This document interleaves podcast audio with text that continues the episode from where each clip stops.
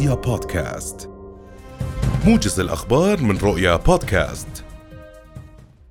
قررت محكمة صلح جزاء عمان اليوم الإفراج عن المشتكى عليهم الثلاثة في قضية انهيار مبنى في منطقة الويبد لانتهاء مدة التوقيف قانونيا. وقالت محكمة صلح جزاء عمان إن القانون يمنع توقيف المشتكى عليهم في الجنح لأكثر من شهر. ولقي أربعة عشر شخصا حتفهم وأصيب عشرة آخرون جراء انهيار مبنى قديم مؤلف من أربعة طوابق في منطقة الويبد بالعاصمة عمان. يبحث وزير النقل وجيه عزايز ونظيره السعودي جاسم الصالح اليوم في الرياض العمر التشغيلية للشاحنات الأردنية والحافلات العاملة على الطرق البرية. واتفق الوزيران خلال اتصال هاتفي أمس على بحث آلية استثناء الشاحنات والحافلات العاملة على الطرق البرية القاصدة أو العابرة لأراضي المملكة العربية السعودية من شرط العمر التشغيلي والواردة في اللوائح التنظيمية المحدثة لديها لدى الهيئة العامة للنقل السعودي. كذلك بحث أو بحث استثناء مركبات السفريات الخارجية الأردنية من شرط العمر التشغيلي.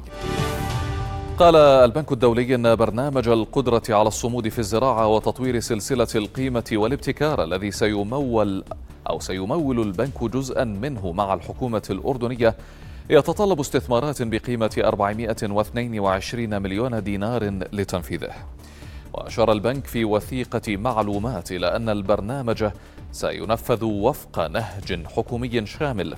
ومن المتوقع أن يكون له تأثير كبير موضحا أن هذه الاستثمارات التي قدرتها الحكومة ستمول من مصادر تمويلية عدة.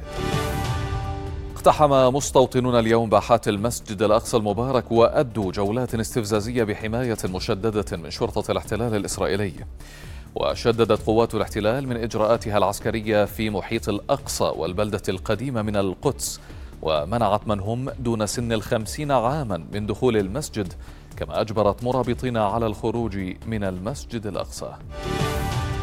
وإلى العراق حيث يعقد البرلمان العراقي اليوم جلسة ينتخب خلالها رئيس جمهورية للبلاد.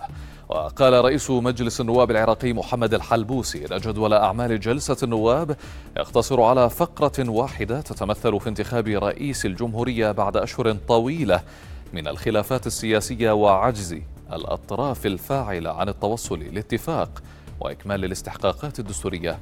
ولا تزال حالة من عدم اليقين تخيم على جلسة البرلمان في ظل الحاجة الماسة لإيجاد مخرج سياسي لإنقاذ العراق من أزماته التي تعصف به.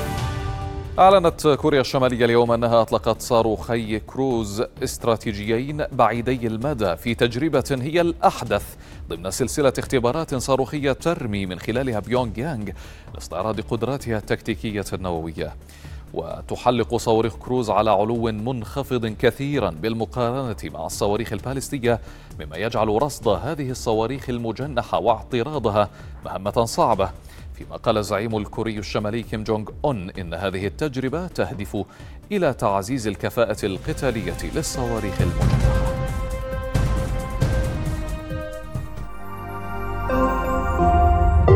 رؤيا بودكاست.